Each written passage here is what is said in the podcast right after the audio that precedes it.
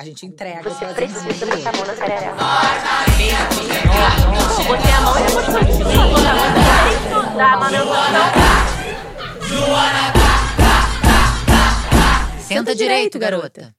Oi, gente, esse é o Senta Direito Garota. Eu sou a Juliana Amador e hoje estou aqui finalmente, porque esse encontro foi encantado, com a maravilhosa Tainá De Paula. Seja muito bem-vinda. aqui. Ai, uma honra estar aqui, Eu tô muito emocionada, porque eu sou admiradora do seu trabalho.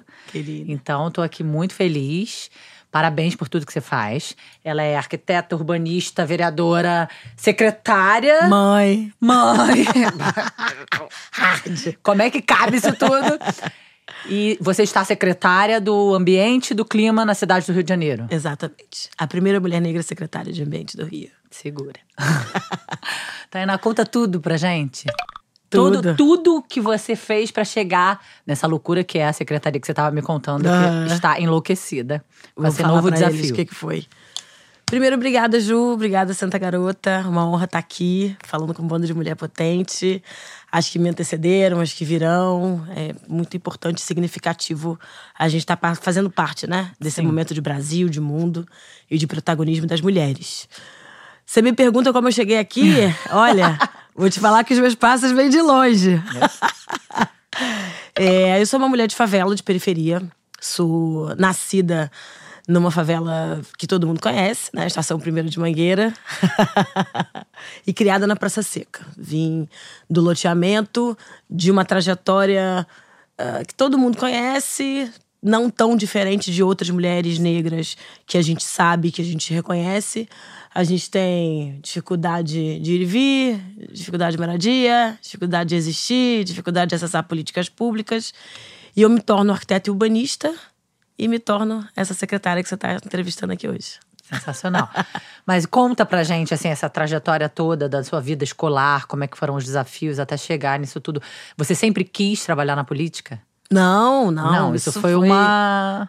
uma Conta. consequência de processos. E aí talvez a gente fale do Pedro II. Eu sou uma Sim. ex-estudante do Colégio Pedro II, inclusive Pedro II tudo ou nada, tudo. Uma saudação que todo mundo conhece de lá. E ser essa aluna num período anterior às cotas sociais e raciais, Uhum. anterior ao debate de inserção dos negros e negras, tanto na universidade pública quanto na escola pública, me fez, é, em vários momentos da minha vida, referência dessa luta e dessa disputa. Eu automaticamente ingressei não só no movimento estudantil, mas no movimento comunitário. Sou uma mulher oriunda dessa discussão. Eu sempre falo que o meu primeiro espaço de militância foi a Pastoral de Favelas, onde a gente ah, organizava a nossa vida comunitária, a dificuldade do acesso à água. Isso foi me forjando. Sim. E eu sempre achei muito natural discutir território e discutir o lugar que eu morava. Isso foi me estimulando a já no Pedro II.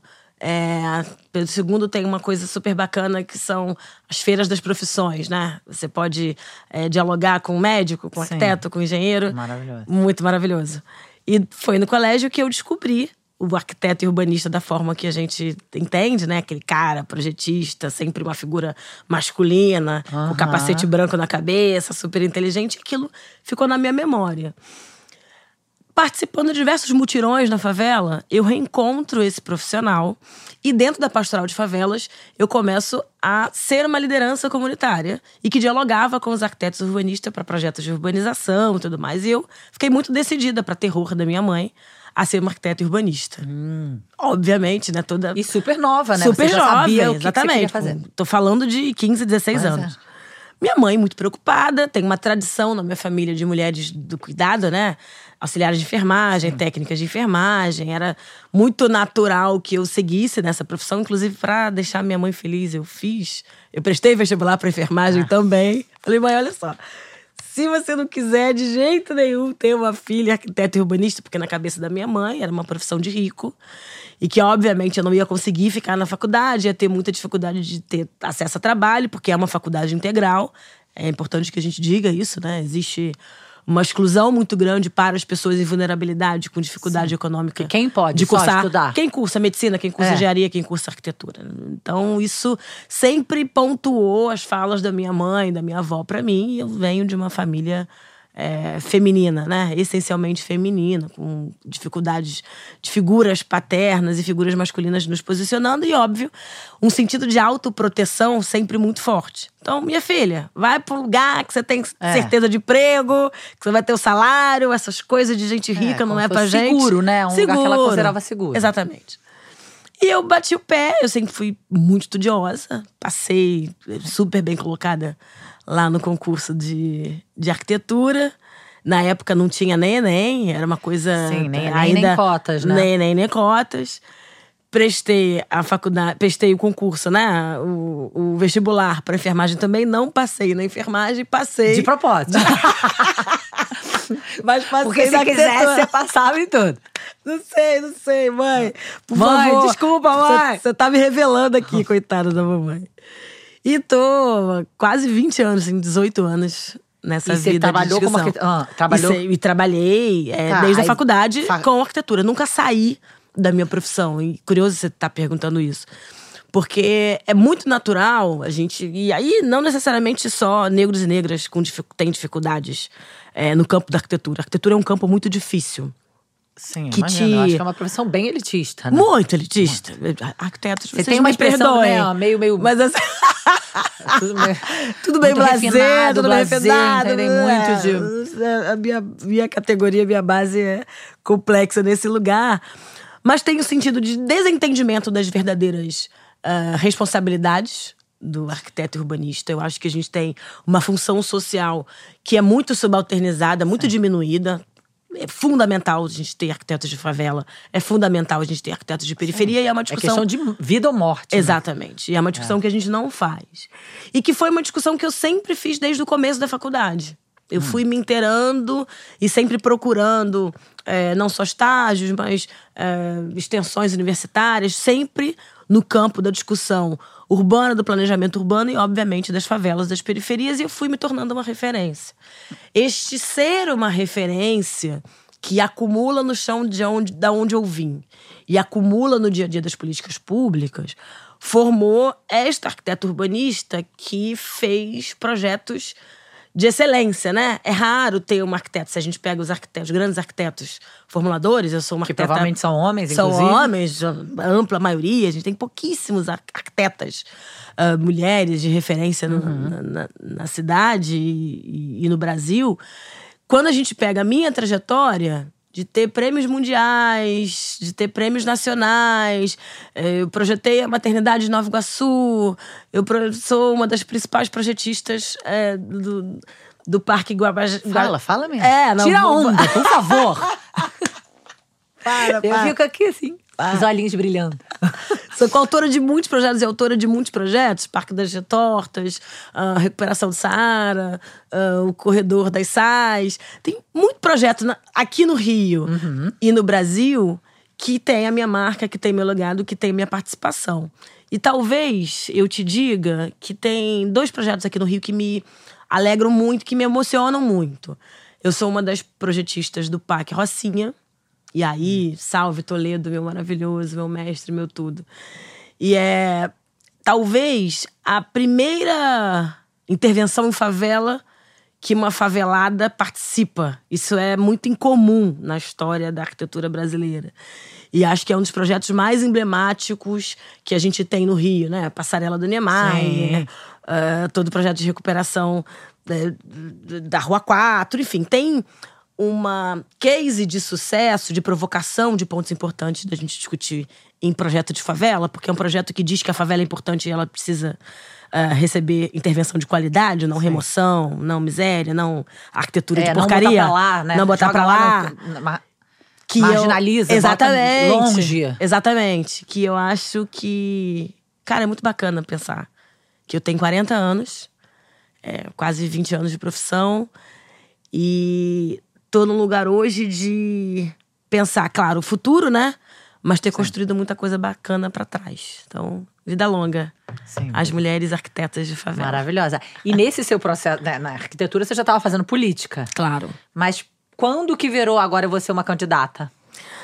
A chave foi muito engraçada. Porque tudo, tudo começou há um tempo atrás. Tudo começou. Tudo começou quando eu vi a importância da gente discutir representações femininas no campo da arquitetura. Eu não queria, de cara, sair candidata é, geral, Ah, né? é, né? candidata Proporcional, deputada, é. não, não. Eu queria fazer uma discussão da minha categoria, no meu Sim. sindicato, no meu conselho. A gente tinha acabado de lançar o Conselho de Arquitetura. Eu participei do grupo de trabalho da Lei Nacional da Assistência Técnica, do nosso maravilhoso Zezé Ribeiro, na ah, gestão 2 do presidente Lula. Então, a gente tinha um contexto. Sim, você já estava fazendo Já política. estava fazendo política, formulando, é. formulando política pública, mas no meu partido, né, que agora também é o meu atual partido, eu fui filiada ao PT. Ah, mas você já era Eu já filiada? era filiada. Uhum. Eu me filiei, fiz aquela filiação estudantil, juvenil, e fiquei filiada há 11 anos no meu primeiro ciclo petista, né? Uhum. E aí a gente pode falar depois sobre isso. Mas sempre participando é, ou no movimento estudantil ou na minha vida profissional. Nesta de eu participar da vida profissional, comecei a rodar o Brasil, não só formulando política pública, mas também organizando os arquitetos. Ah, onde tem conselho, onde não tem sindicato. Ah, eu acho que tem que ter um IAB aqui, que é o Instituto Nacional dos Arquitetos. E fui forjando um ecossistema de figuras políticas que se organizavam e debatiam cidade ao redor do Brasil. Isso foi acumulando, isso foi amadurecendo. E chegou lá nos idos de 2014, ano que eu engravido, ano que eu me desfilio, enfim, tudo acontece naquela chave ali 2012, 2014. E eu falo, cara, acho que eu vou, vou disputar o meu sindicato. E aí, primeira vez eu perdi, segunda vez eu ganhei, depois fui candidata em 2016, 2017. Fui a primeira candidata negra a disputar o Conselho Federal de Arquitetura. E aí saíram notas, as pessoas, isso gerou um burburinho, Sim, um rebuliço. de olho em você. As pessoas já estavam de olho. Caraca, Tainá, É. como assim? Obviamente eu perdi, porque é um troço super complexo. Imagina. Imagina, um- uma entidade. Conselho Federal. Conselho Federal. Mas eu fiquei é, muito mais conhecida. Em evidência, Em sim. evidência. Nessa chave, é, antes dessa campanha do, do Conselho Federal, uma pessoa, que eu vou citar aqui, que você automaticamente vai identificar, me convidou para organizar a campanha dela. Hum. Falou: olha, eu sei que você vai ser candidata a vereadora, mas como ela não sabia o que eu viria a ser, não sabia se eu queria me candidatar ao conselho, ao sindicato ou à vereança. Mas eu queria muito que você me ajudasse a fazer a sua campanha. Você não está afiliada e tal, mas você é uma figura super importante, super interessante e tal. Essa figura era a Marielle Franco. Em 2016, eu faço a campanha da Mari. Foi aquele estouro, né? Todas as mulheres negras do Rio de Janeiro É, fizeram a campanha da Marielle. grande, é, Foi uma um êxtase coletivo, né? A figura dela. catarse aquela campanha, foi um É, estrondo. Eu acho que eu fiquei muito feliz. Eu, eu sou meio viciada em campanha, depois a gente fala sobre isso. Não, eu, eu olha, se Você você, gosta do caos, né? Se você me Você convidar pra fazer campanha do seu prédio, eu quero ser síndica, Tainá. Eu vou lá e faço baba pra você, faço amizade com as vizinhas, não tem problema. Adoro fazer campanha. E acho que é uma coisa que automaticamente ela É, porque você reconheceu. gosta de organizar, Eu né? gosto de organizar. dos coletivos. Dos coletivos, eu gosto de gente. Eu gosto de convencer pessoas das importâncias, construir pautas. Se você não tem pauta, eu acho que esse lugar tem que ter uma pauta, tem que ter uma disputa. E isso é, é uma coisa que sempre me impulsionou muito. E naquele 2016, todo mundo tava meio mal, né, aqui no Rio. Eu tava muito desencantada com a esquerda, de modo geral. Com tudo, com o PT, com o PSOL, Sim, com o PCB, com tudo. Rolando aquela. Rolando aquele, aquela crise, né? Golpe. É. Nem todo mundo falava que era golpe. Sim, não- nem todo mundo nomeava. Nem todo mundo enviava, nem todo mundo dizia que era misoginia. Então. É, ainda não se falava tanto em Tanto misoginia. misoginia, né? É, foi outro dia, mas Foi ainda outro não dia, mas falava. Foi ontem. Mas ninguém enxergava a Ninguém enxergava o que, que era aquilo. que a Dilma tinha passado. Exatamente. Então, aqueles adesivos, você lembra? Aqueles adesivos com aquela bomba de gasolina Sim. nos carros. Aquilo, Nossa, foi desen- muito violento. Foi aquilo muito foi- violento. Aquilo foi muito violento. Chocante. A força assim. dela. E acho que tem, a gente tem que falar da Dilma mais à frente, porque a Dilma re- aparece e reaparece é, como uma referência ao, ao longo da minha vida, mas sem dúvida alguma, quem me salvou da, do banto político, eu gosto sempre de falar isso, né? Uma referência de quem é de axé vai perceber bem. Tinha uma. uma depressão política muito grande naquele 2016. É, tava rolando um desencantamento, um né? desencantamento. E a campanha da Marielle Foi o- explode do jeito que explodiu. Porque todo mundo que tava assim, ah, fora todos, não É. quero, ver aquele furacão que fala bem, que articula, Aquela mulher búfalo. que é a reinvenção da Bené, mas reencontra a Benedita. Aquilo, aquilo é um, um acontecimento. Foi. E eu me jogo naquela campanha e no pós-2016, todas as mulheres estavam muito empoderadas, né? Nossa, a gente elegeu Marielle, a gente pode Sim, tudo. todo mundo pode Todo agora. mundo pode, vamos eleger. Mulheres pretas vão dominar o mundo. Total. E aí eu lembro de um evento que a Mari fez, é, chamado Mulheres na Política. Eu guardo essa camiseta até hoje lá em casa. Do- mandou todas as candidatas, as figuras que ela queria pensar, construir junto e tal. Ela inventou esse, esse movimento, Mulheres na Política, e lotou a ABI. Cara, deve ter vídeo disso em algum lugar, não sei. E aquilo era incrível. Aquilo pra gente era pré-campanha dela de Senado, que a gente queria que ela fosse candidata ao Senado, né, em 2018. Sim. E que a gente teria uma super bancada de deputadas federais, estaduais, que ia ser lindo. A gente tava muito donas do, da- do É. nosso próximo- próprio destino político. E acontece o 14 de março, né? É, Tá chegando, inclusive. Tá né? chegando, inclusive. Que é um dia que ainda é divisor de águas pra mim. Eu é, acho que o 14 é um marco simbólico para além da nossa bolha, né? Para além das mulheres feministas, para além das mulheres negras, para além do feminismo negro. Ele transcende o papel de referenciar a nossa luta histórica, a luta das mulheres, e a interseccionalizando as nossas discussões todas, mas ele é um marco político geral de que a democracia brasileira não estava indo bem. Sim. Porque era muito incomum termos mulheres negras eleitas e uma mulher que objetivamente não causava nenhum. É, que parecia que não era tão perigosa. Não era né? perigosa e- E, e é muito louco, porque os homens, o próprio Freixo, quantas vezes ele foi ameaçado? Sim. E ninguém nunca matou. 200. Gente, Tarcísio, quantas vezes foi ninguém ameaçado? matar ninguém, pelo amor de Deus. Mas é emblemático. É muito emblemático. É emblemático. O- a noção do incômodo. Sim, porque é uma E mulher que nossa- tava é, estreando praticamente, né? Era uma, uma mulher. De- debutando na É. política. Um ano e três meses de mandato. É, uma vida, claro, muito pulsante politicamente. Sim, ela sempre foi uma militante óbvio. muito aguerrida, mas assim, funda objetivamente, É. um ano e três meses de vida. Um, um ano e três meses de, de microfone, de palanque. É. E aí, tudo acionou. Algumas mulheres adoeceram naquele processo. Eu lembro muito bem que a gente tinha alguns quadros despontando naquela época que não tiveram coragem de se candidatar. Sim, eu imagino. Tinha é, figuras assim que estavam muito certas da própria eleição. Eu lembro que a Rose Cipriano, que fez inclusive uma bela votação nesse cenário, é, demorou a começar a fazer a campanha e, obviamente, isso reverberou no processo eleitoral dela. Ela poderia ter feito muito mais votos do que fez naquele contexto, porque ela visivelmente adoeceu. A Jaqueline, que é uma professora trans incrível, é, não conseguia falar sobre si, ela só falava de Marielle. A Renata saía do palco, chorava copiosamente, chorava, chorava, chorava. Tem uma cena incrível do filme Semente que mostra exatamente isso. Inclusive, eu tô nesse filme com 20 quilos a menos. Porque eu tô numa depressão, é visível a minha. Meu esvaziamento de, de como lidar com aquilo tudo.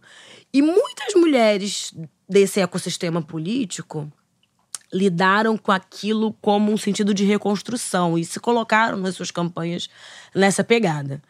Eu não me elegi em 2018, eu fiz 9 mil votos, eu estava num partido super pequeno e com, com todas as contradições do que é ter mulheres na política. Pode, posso voltar aqui para falar o que é eleger uma mulher, para a gente trocar mais sobre essas questões todas. Mas aquilo me, aquilo me posicionou muito bem.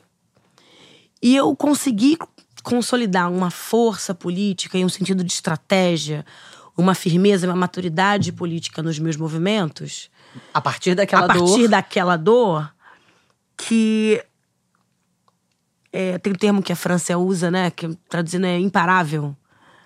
Acho que as mulheres negras nesse, nessa quadra da história são imparáveis. a mudança de cosmovisão de mundo. É, de- foi um grande recado. É, Foi você pode grande matar, você recado. vai matar, mas não vai parar de, de. Esquece, esquece. Vem Não com vai- nove tiros, tu vem com bomba, tu Não vem vai com parar. Ninguém vai parar, gente, né? Eu acho que é isso. Então, e, e não se trata das conquistas individuais É, que não a é gente pessoal. teve. Não, Não é não, porque eu olho pro lado, eu vejo Thais Ferreira com aquele barrigão na Sim, câmara, tem eu olho muitas mulheres outro. maravilhosas. Eu, e- ve- eu vejo umas coisas assim que há 20 anos atrás seria inviável. Ah, Acho que Nós 10. termos coragem. Acho que 10, Acho que né? seis, Nem- talvez. É. Nem Seria 20. inviável a gente ter a coragem e o abuso político Pois é. tem. A força política que a gente tem, que não se autodetermina necessariamente na quantidade de voto que a gente tem, na, na qualidade das nossas e campanhas. não se sente inadequado. Tipo, estamos no lugar errado. Estamos no não, lugar ocupamos essa porra aqui. É nossa. Querido. tipo, homens brancos. Dá minha caneta aqui agora. E é, é- é inquestionável, né? A qualidade dos mandatos, Não, é as pautas. Eu fico chocada. Assim, as, as- Érica Hilton na Forbes. Quem teve aqui, que eu já tive a honra de sentar de frente, como eu tô tendo com você, eu fico assim, encantada e dá esperança. Porque é isso, eu acho que todo mundo viveu um desencantamento político. Sim. Todo mundo sofreu. E a gente é mãe, eu sou mãe, tenho duas filhas, assim. E de repente você acredita de novo. Eu me lembro, eu tava grávida de gêmeos, eu perdi um filho com 25 dias. Quando eu conheci a Thaís, na primeira campanha. Olha dela. só. Eu conheci a Thaís, ela falando num grupo de amigos, eu comecei a chorar, mega grávida de Sim, gêmeos. sim, sim. Eu falei, caralho, tem Tem jeito! filho. Eu tava achando que tava tudo perdido. Vou, ter- vou E conseguir. eu só chorava. E ela me abraçava, fazia carinho na minha barriga. Porque é isso, assim, de repente Total. veio uma. Total. E é engraçado você falar da gravidez. É, 2014, eu comentei, acho que já agora. Eu, eu fiquei grávida. E a gravidez sempre foi uma questão pra mim, porque sou, enfim, fruto de uma família de mães solteiras. É, eu tô- Mãe solo, vó solo. mãe solo.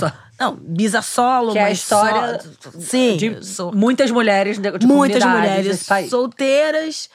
É, fiz um casamento louco, equivocado, e a gente pode depois falar sobre isso numa mesa de bar. Muito nessa necessidade de autoafirmação. Não, eu Sim. consigo, eu não vou replicar o meu passado. Eu, Ah. eu preciso E de uma relação. em relações abusivas porque precisa ser aceita. Lógico. E em 2014 eu me vi mãe. A dona Aurora, esse ser de oito anos, essa entidade que é a Aurora da minha vida, ela tem esse nome muito por conta disso. E isso acontece com outras mulheres na política. Ela acende uma chave de que se você foi capaz de gestar, De criar gente, de criar criar, gente. ser humano, coisa mais doida isso. tem um sentido de, de- não do, do- empoderamento individual, mas você começa a olhar as mulheres na rua e eu olhava assim, tipo, olha só. Olha como a gente, olha como a gente é foda. Sim, se apaixonar pelas Cara, mulheres. E não é um romantismo, né? tem- Nós estamos romantizando a maternidade, que a gente sabe muito bem. é nesse lugar de assim, olha só. Uma, uma brodagem feminista. Sim. Do tipo, gata, você tá com esse sling aí, eu sei que tu passa. É. Vou falar a verdade aqui entre nós só no olho. É. E isso é muito importante É nas, nas né? trajetórias políticas todas. A Manuela Dávila sempre trocou comigo esse lugar, né? De, de, da Manu é, olhar a Laura e não, não estar. E elas criam, elas têm mecanismos de comunicação super interessantes. Coisa do celular. Sim. Manu sempre tratou de digitalizar muito Laurinha desde pequena. E eu ensinei a Aurora é, há um ano a usar e-mail. E ela me manda cartas. Ah, mentira! Isso é incrível. o e-mail, inclusive, manda e-mail pra Aurorinha. Aurora P Capaz, gmail.com. Aurora P, capaz. Aurora P Capaz. Isso é. Isso é incrível. Porque quando a gente tá distante, né? Ela vai pai, eu faço guarda compartilhada. Ou simplesmente eu saio muito cedo, ela, não, ela tá dormindo e chego muito Ela tarde. tá com oito? Tá com oito. Então, obviamente, as nossas agendas são distintas, né? Se desencontram em vários momentos. Ela, fala, ela manda o e-mail dela.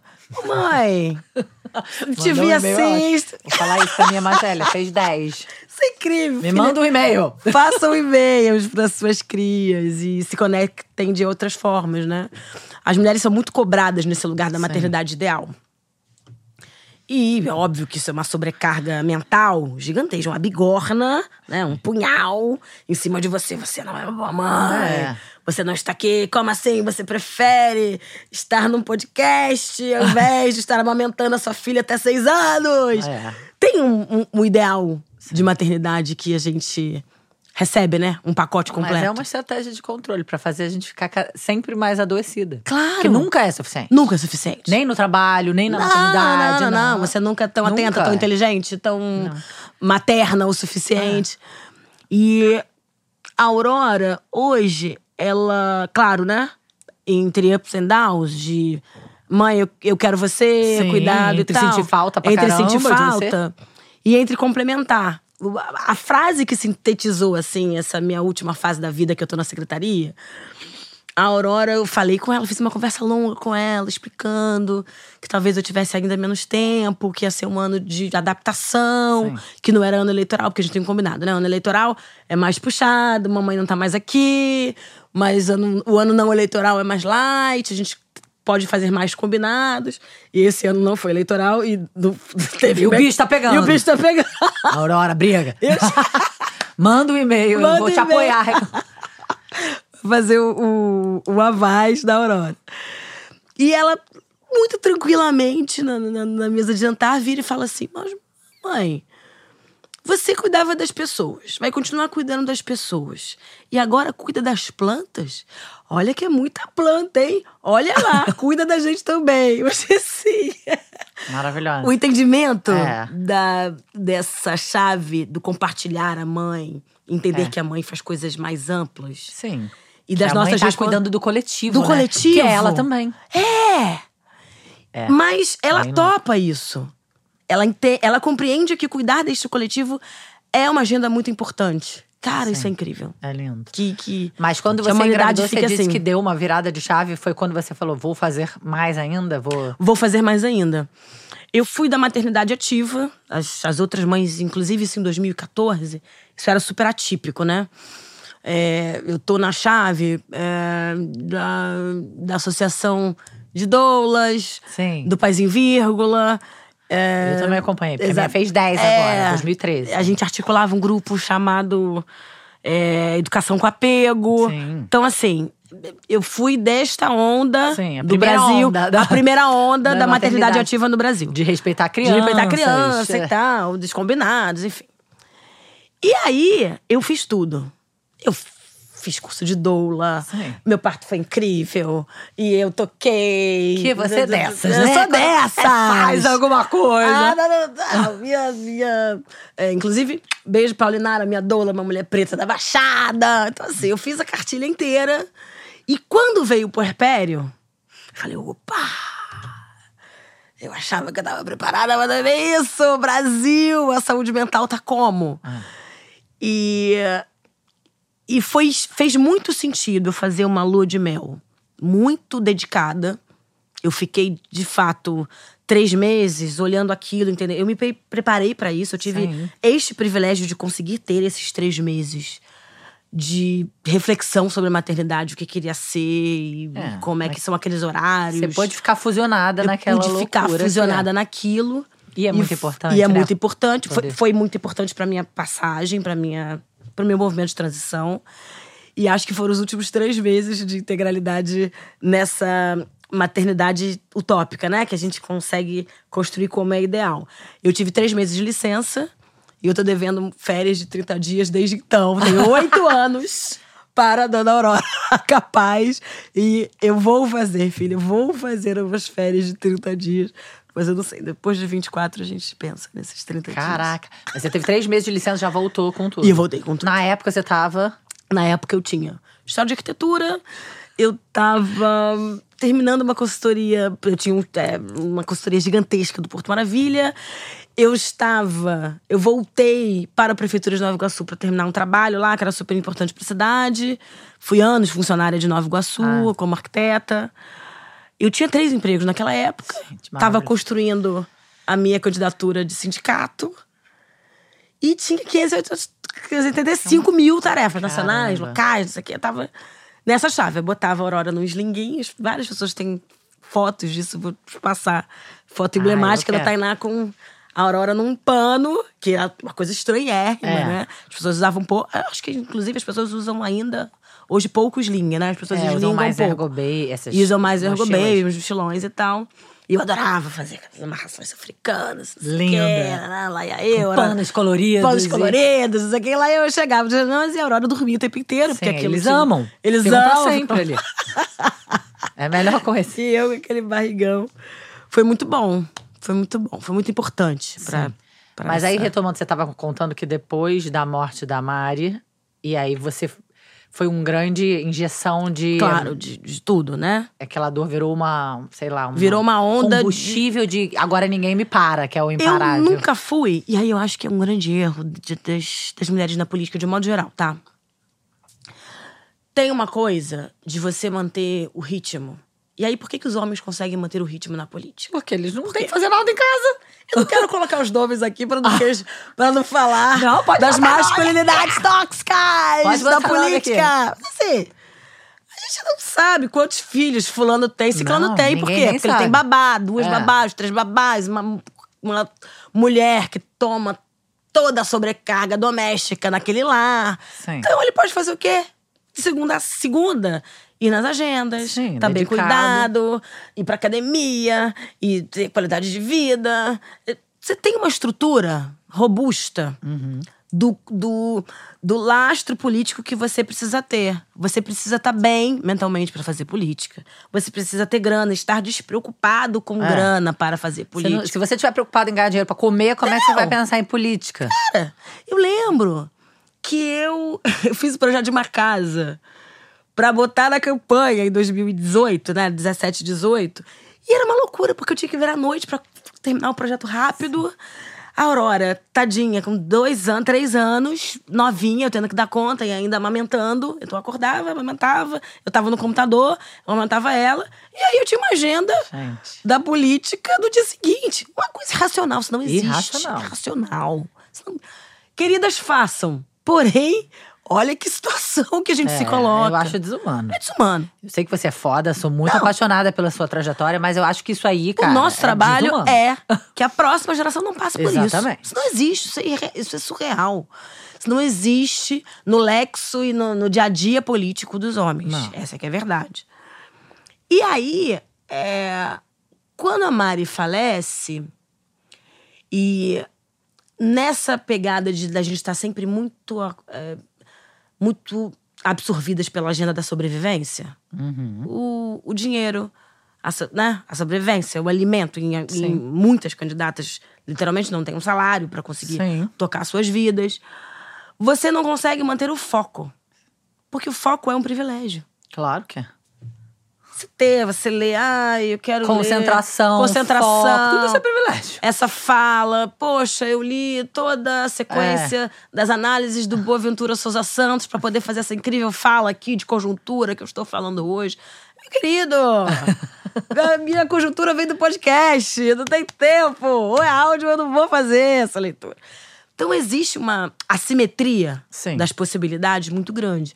E se você não consegue fazer muito exercício para sobrepor isso suportar a carga que é, e é muito exercício, muita terapia, muito exercício mental para ter foco, para não adoecer, os processos de desconstrução que tu vive.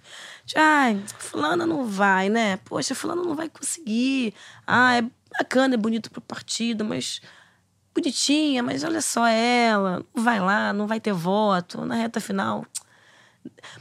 Você conseguiu ultrapassar isso, que te desanima, que te desencanta, mas que também te adoece, Uhum. por dentro e por fora, é muito difícil. E o que aconteceu com esta. com esse bloco de mulheres pós-Marielle é que todas nós temos muito foco. Muito foco. Porque nós temos muita certeza. Porque todas nós carregamos um caixão fechado. Nós não vimos o rosto, aquela materialidade. Então não haverá nada que nos distraia, que nos disperse, que nos desencante. E é, é muito doído admitir isso, né? Que a dor e que o processo, inclusive, de diminuição dessa morte, a- da importância, né? Sim. Que diversos setores da esquerda fizeram no pós-Marielle, falas do tipo, ah, isso é uma onda. Essas mulheres não vão a lugar nenhum. Sim. Mulheres é. É uma modinha que são- vai passar. São mulheres de um mandato só, acabou. Se parou em 2018. Eu ouvi isso a exaustão em 2020. As mulheres em 2022 ouviram a exaustão. Independe se você é como uma Renata Souza, que escreve um livro por mês. Independe se você é uma das maiores oradoras do Brasil, como a Rose Cipriano. Independe se você é uma figura como. é, como todas nós Sim. que em suas áreas, ah, com suas contradições e seus problemas e seu dia a dia, consegue se, se posicionar para além da mediocridade que é a política. Nós fomos uma reinvenção da política de esquerda. Porque a esquerda brasileira não se reinventou desde a queda do muro. O socialismo dogmático que a gente repetia no movimento estudantil não atende mais a tal classe trabalhadora. Que tem cor, tem CEP, CPF, Sim. fala de um jeito, se identifica, se ama, ama de outro jeito. é outra política. Tem gênero. Então, é, não entender que a gente tá no novo espírito do tempo e que a gente traduz em grande medida os desejos dessa base que se vê representada no palanque, que olha, eu vi hoje, acabei de sair de um palanque do Brasil voltou, né? Apresentação de um programa novo do governo Lula no Complexo da Penha, e as pessoas olhando pra mim, gritando meu nome, numa identificação que é o seguinte, a gente estava no meio do que era uma antiga pedreira, no meio do Complexo da Penha, num palco institucional, com uma mulher preta, ministra, com uma mulher preta, secretária de Ambiente e Clima, com É. uma mulher deputada federal chamada Benedita da Silva, com seus 80 anos. Isso é muito simbólico na cabeça do povo. É. Há de se criar também, para além do pragmatismo eleitoral, do pragmatismo que é a política, os sonhos e as tais uto- utopias que a esquerda um dia pensou, né? É. Então eu acho assim, resumidamente, as mulheres negras são a radicalidade das utopias da nova esquerda. Sim. E aí, quem achar isso ruim, Eu achei maravilhoso. morte as costas. Ah, esse povo É das identidades. voltamos a sonhar, a acreditar. Voltamos a acreditar, é isso? Quando eu, eu, Acreditar. eu, eu te falei, barriguda, olhando pra trás, eu falei, "Ah, vai rolar! Tá acontecendo! Eu falei, gente, É uma existe! Sim. E aí tá fora do massacre, tá fora da fome, tá fora do BRT. É. E falando das, das nossas vivências, ali construir uma numa posição tá de ali, poder, né? De poder. É muito isso, apaixonante, é muito apaixonante. Nossa, É, é muito emocionante. Esquece. Não tem, não tem retorno. E aí você se candidatou em 2000 e... E me candidato em 2020. Foi 2020? 2020, pandemia. 18 você fez- você 2018, fui candidata a deputada estadual, fiz cerca de 9 mil votos. Uhum. Não parei, continuei candidata. E aí depois a gente faz outro podcast pra falar que que é um período pré-eleitoral. Pra uma mulher que não vem da, da tradição, né? Sim. Existem mulheres que têm sobrenome, são Ah. ricas, aí é uma outra chave. Ah. E, inclusive, passam por muitas dificuldades, muitas misoginias políticas, mas. Ah, é um ambiente hostil pra todas as mulheres, mas Pra a gente todas as sabe mulheres, muito bem. O, o chicote bate de um jeito É. assustador. Nessa conta, é, da gente fazer um giro para o processo eleitoral de vereança de 2020, e eu sempre, por ter uma leitura muito territorial, seja na minha política ou seja pela minha profissão, fiz uma campanha de vereança muito alinhadinha nessa chave. E campanha de vereança é assim. Você descobre que tem cinco candidatos na sua rua, cinco candidatos no seu prédio e cinco candidatos na sua família. Não tem jeito. Tem uma gama de candidatos à vereança. Aham. E vereador é assim: você vota quem você confia, em quem você tem um nome, em É, quem você tipo, sabe amigo o endereço. amigo. É. Ô, Fulana, Jodirene, É. você conhece alguém conhece votar? alguém? É. No domingo de manhã. Sim. É, Se você aí, não tem. Então é incerto, ninguém sabe quem vai ganhar até Ninguém a sabe quem vai ganhar até a véspera. Vereança é assim. Não tem pesquisa que funcione na É. vereança. Imagina. E em 2020 não foi é, diferente. E com o agravante. Era a pandemia. Pandemia. Cara, a pandemia mudou a forma de fazer política, não só no Brasil, mas no mundo. A gente descobriu isso aqui. Internet, podcast, Sim. rede social. Vamos comunicar Vamos de outra comunicar forma que a gente não outra- pode ir pra rua. Total. Ficar tocando nas pessoas. Eu lembro que eu cheguei a fazer seis lives num dia só. Live, live, live, live, live. É a nova saindo. reunião. Nova reunião, abre Live. Zoom, entra no Instagram, vai no Facebook, faz um grupo, faz todas as formas. Aquilo foi uma loucura. Quem não fez não se elegeu. Uhum. E, ao mesmo tempo, foi uma campanha do WhatsApp, né? É, grupo de bairro, Sim. grupo comunitário. A equipe fica louca porque eu, tenho. Eu estou em. Olha, não vou falar todos. Mas pelo menos nas regiões do Rio, eu tenho, estou em todas as regiões administrativas do Rio de Janeiro você me gosta, é um polvo. Eu sou um polvo. Você é um povo.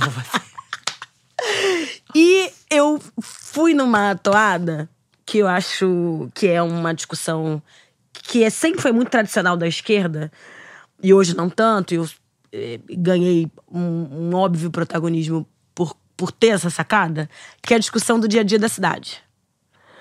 As pessoas têm muita angústia, e de todas as classes sociais, tá? As pessoas têm Trânsito, chover, Trânsito, não sei o quê. chuva, árvore. É, é uma demanda de todo É uma mundo, demanda de né? todo mundo. assim. É. Então, é, ter uma especialista nisso, É. próxima, É muito sedutor pra qualquer um. Muito sedutor, Até muito pro sexy. cara de da direita. Tem que te engolir e te amar. Pô. E olha, batendo muita gente da Sim. direita, muita gente que votou em Bolsonaro votou em mim. Porque, ah, tá essa coisa dessa esquerdalha e tal, mas É. ah, a Tainá sabe que tem falta Mas creche é- aqui no meu bairro. E eu me engajei muito nessas, nessas lutas, né? Que a gente sempre rebaixou na esquerda. Ah, é uma luta menor, é uma luta comunitária. Ah, precisamos tratar das grandes pautas. Tem um, Tem. tem uma discussão meio blasé na esquerda de diminuir a pauta comunitária e a pauta do dia a dia das pessoas. E eu amo, simplesmente, essa pauta. É, você gosta Você de ser que- síndica do prédio. Síndica do prédio. Não, se você quiser me chamar, e aí, eu acho que também é um diferencial meu. Sempre fui muito dedicada a entender quais eram os problemas que estavam colocados e me reunir com 10 pessoas, com 5 pessoas. Vocês estão querendo tocar a arborização desta creche em Senador Camará? Ah, acho que a gente tem que chamar aquela menina. Pretinha, Tainá, pra vir aqui. eu ia, vou, com prazer. Ah, porque o horário da minha barca não tá acontecendo, a gente tem que fazer uma luta das barcas de Paquetaia. Isso é fundamental. Vou, faço, articulo, dialogo, pauto. E acho que grandes quadros da esquerda fizeram isso muito bem. O Sirquis fazia isso muito bem. Eh, o Eliomar Coelho fez isso muito bem. Chico Alencar, na juventude dele, nos anos 90, tinha uma luta eh, de bairro muito grande de Santa Teresa. E isso ficou muito latente na minha vida anterior, né, como militante. E eu tive essa sensibilidade de continuar isso como uma figura pública. Então é uma pauta que eu acho fundamental. E me reivindico, né? Eu sou Tainá, arquiteta urbanista, eu sou ativista das lutas urbanas. Maravilhosa. E aí, 2020 foi um sucesso. Foi. É, a gente foi a mulher mais votada da esquerda, né, em 2020. Foi. Eu tive eh, 24.881 votos. Fiquei 31 votos atrás E era no do meio do caos, né? No meio do caos. 2020 foi E um eu lembro que foi tão engraçado o caos. dia. Eu tava mega nervosa. Porque eu tinha, ao mesmo tempo... Obsessiva, né? Vou checar os mapas. Obsessiva, né? Vou checar como é que estão as lideranças. E neste dia da votação eu chequei. Ô, fulano, como é que foi a tua votação? Quantos votos você acha que caiu aí? Tá tudo bem? E eu fazia uma conta de 15 mil votos. Só que a gente, na última semana, na reta final, teve uma avalanche de declaração de voto super bacana. Ele agora do Vivier, eh, Felipe Neto. Tinha umas coisas assim que a gente não tinha. Indicando que podia- Indicando que podia. Poxa, acho que pode Surpreender melhor. pode surpreender. Eu falei, cara, não, vamos manter aqui a maturidade, segurei, segurar a equipe, porque tem um clima, às vezes já ganhou nas campanhas, que eu já vi muita gente boa perder campanha. é, ganha, de fato. Sim. Nesse clima, né? Porque você, é o tempo de sair de casa, tomar café, é, tomar um chopp na esquina do boteco da esquina e alguém encostar e dizer: Ah, a Tainá, a Tainá já ganhou. É, isso tem- Vota em fulano. E aí, ah, vou votar em fulano. Então eu queria muito enxergar isso na equipe toda, né? Na, na campanha toda, de que, olha, não temos mandato, tá muito ruim. Não ganhamos não ainda, por ganhamos, favor. não ganhamos, tá ruim, olha, mas. E já fazendo planos pro depois sem o mandato, pra, pra deixar as pessoas amarradas Sim. nesse sentido. Cara, a gente precisa eleger, a gente precisa eleger. E a gente tinha muito essa. A última campanha foi a coisa. A última semana de campanha foi uma coisa mais linda, assim. É, é, generosidade das outras campanhas, os candidatos é, me abraçando e falando de como foi bonita a campanha. Foi muito leve a campanha de 2020.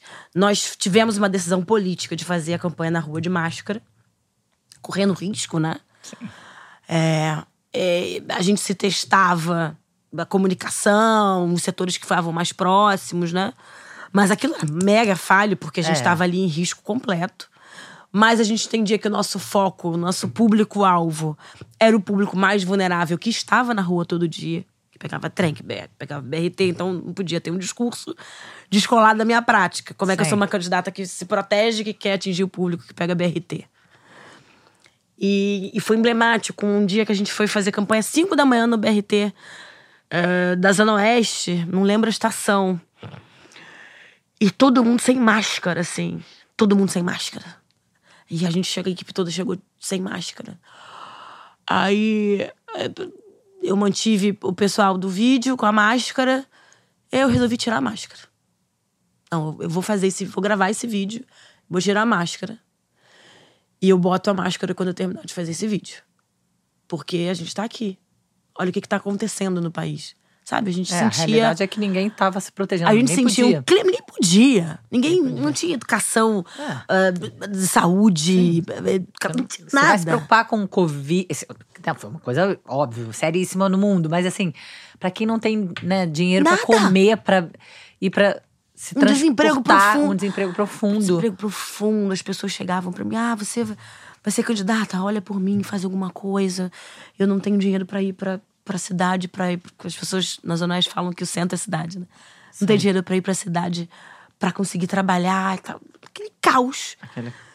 E aí, na, no dia da votação, eu tava muito tranquila e pacificada nessa coisa do dever cumprido. A nossa campanha teve muito sentido naquele contexto. Existia um sentido político muito uhum. grande. Aí, é, começou a abrir a urna. E travou. Acho que foi a primeira vez que o TRE fez isso. Travou. Nós travamos em 4 mil votos. Passou meia hora, uma hora, duas horas, três horas.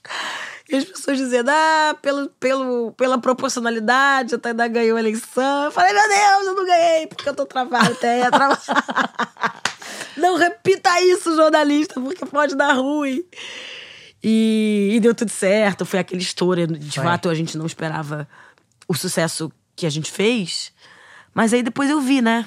Com o... É, eu acho que já era o começo do movimento. O começo. Que a gente colheu agora, é, né? Exatamente. exatamente. Foi uma insurgência. Foi uma insurgência. Porque realmente 2020 foi um caos. caos. A gente Cara, não uma... tinha nada. A gente brigava para falar que vacina era importante. É. A gente voltou, tipo assim, pra. Não. Barbárie. Barbárie. Barbárie. No início do século XX. Chocante. Se duvidar, 19. Foi, foi uma, foi, foi uma guerra contra a vacina, né? Foi.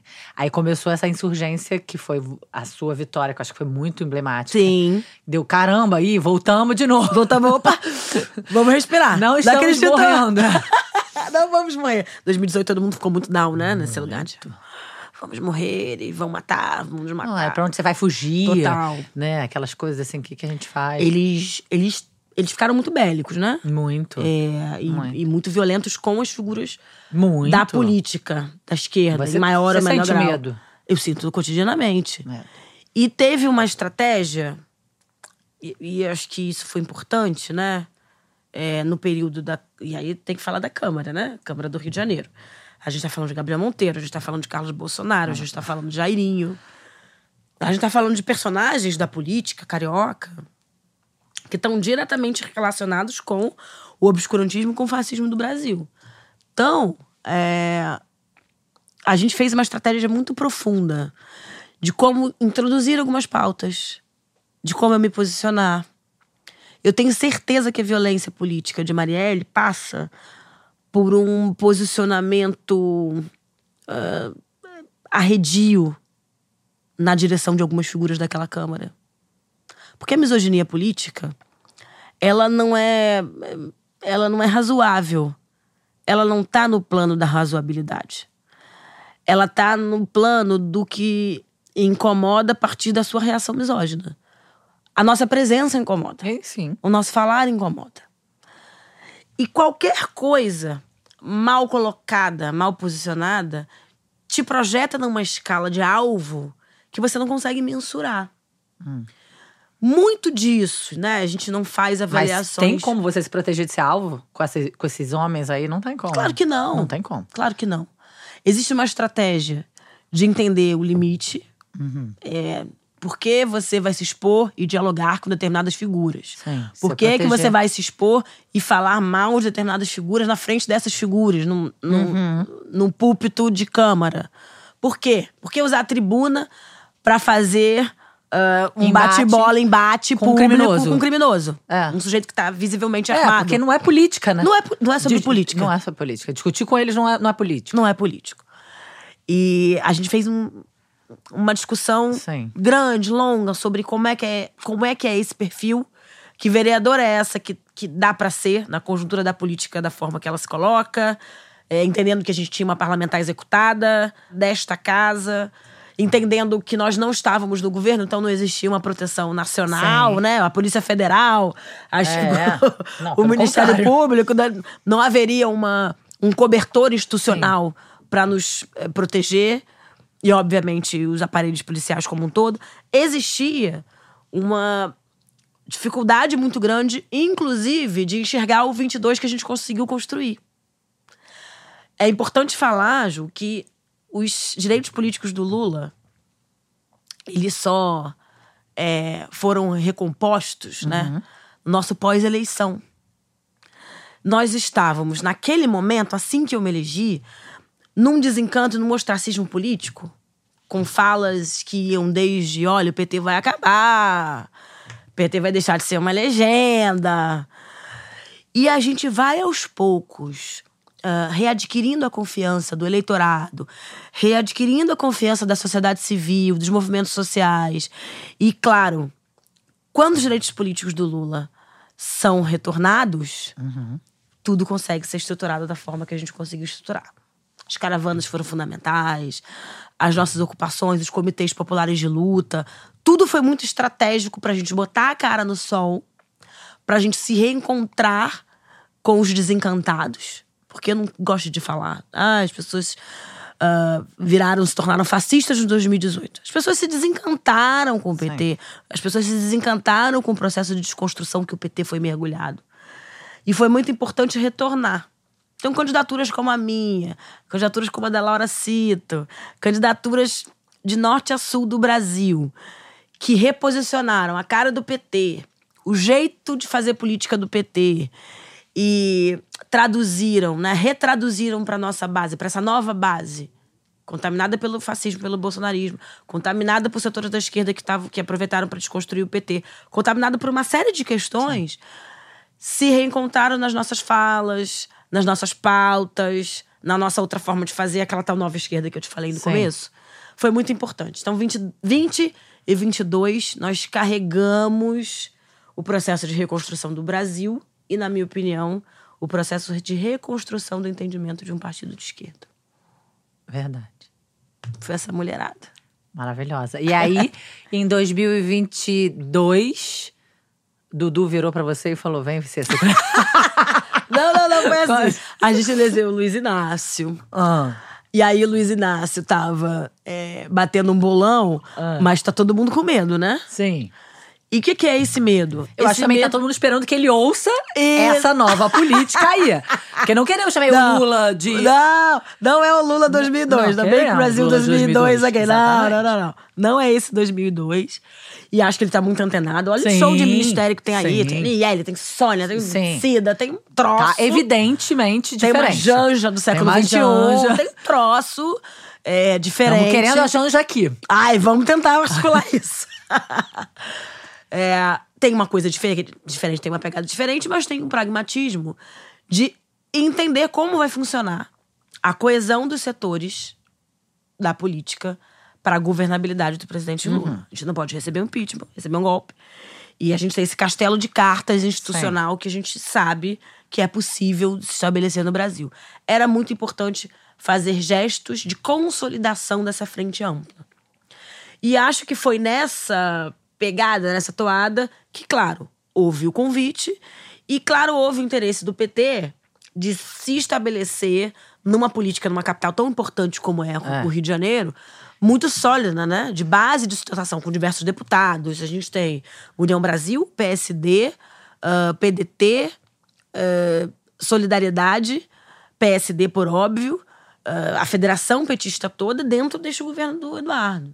Então, para além das, das de- algumas dezenas de deputados que Sim. nós temos eh, de sustentação política em Brasília para o presidente, a gente tem a consolidação de um campo. E, sendo muito franca, Ju, eu não quero abrir mão da consolidação desse campo para governar o Rio de Janeiro. Eu entendo que o governo, assim como o governo Lula, o governo do Eduardo, é um governo de disputa, onde a gente lida com o diferente, com o que não pensa como eu, que Sim. não vem da onde eu vim. É, e a política é isso, né? E a Infelizmente, política gente é não, isso. não fica sentado só com quem a gente Total. concorda. Total. E com quem a gente gosta. Total. E é, eu entendo que é muito estratégico a gente estar nesse campo Sim. que está se conformando. E te digo mais: tô botando pé, fogo na cabeça do PT e dialogando muito com o presidente Lula de que nós precisamos pleitear um espaço nessa condução dessa cidade. Eu quero muito estar na vice prefeitura do Rio de Janeiro em 2024. E acho que é uma discussão ah, que não se encerra no 24. Versa sobre o 26, versa sobre o 28, versa sobre a su- sucessão do Lula, versa sobre quem será o futuro governador Sim. do estado do Rio de Janeiro, É, quem o será a futura tem um prefeita do Rio de Janeiro. Chocante, né? Total. Então, eu acho que se a gente não faz um arranjo Sim. amplo, com Vai diversos se metendo, setores. você com seu polvinho, com seus tentáculos. com meus tentáculos. E daí grupo de Adeus, a bairro. polva. Adeus, a polva. Vai só ali Vou na de secretaria. semana, Gente, tô aqui, tô aqui.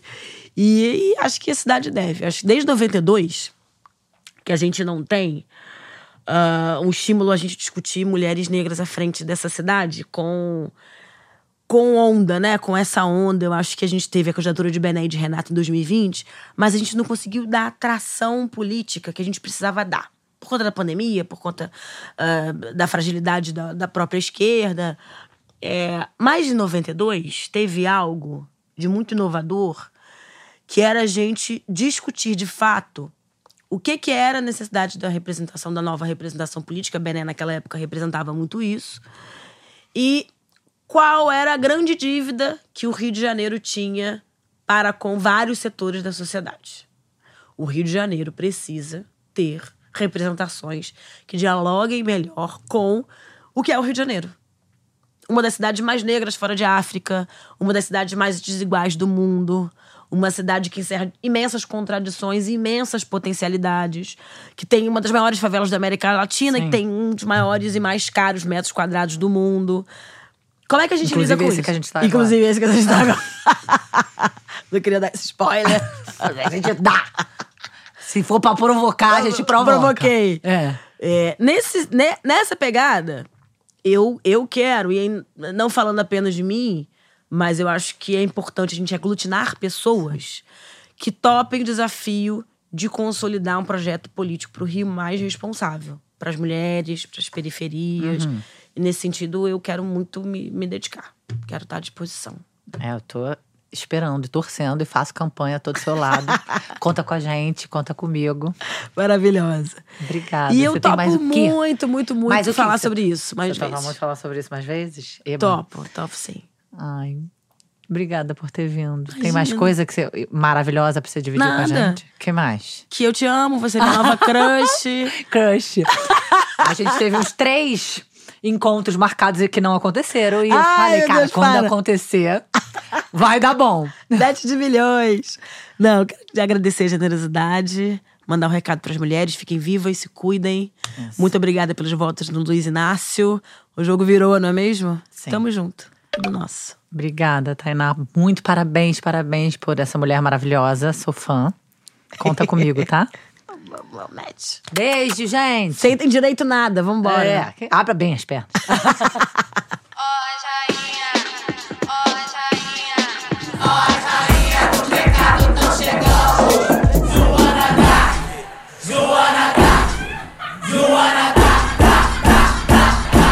Senta direito, garota.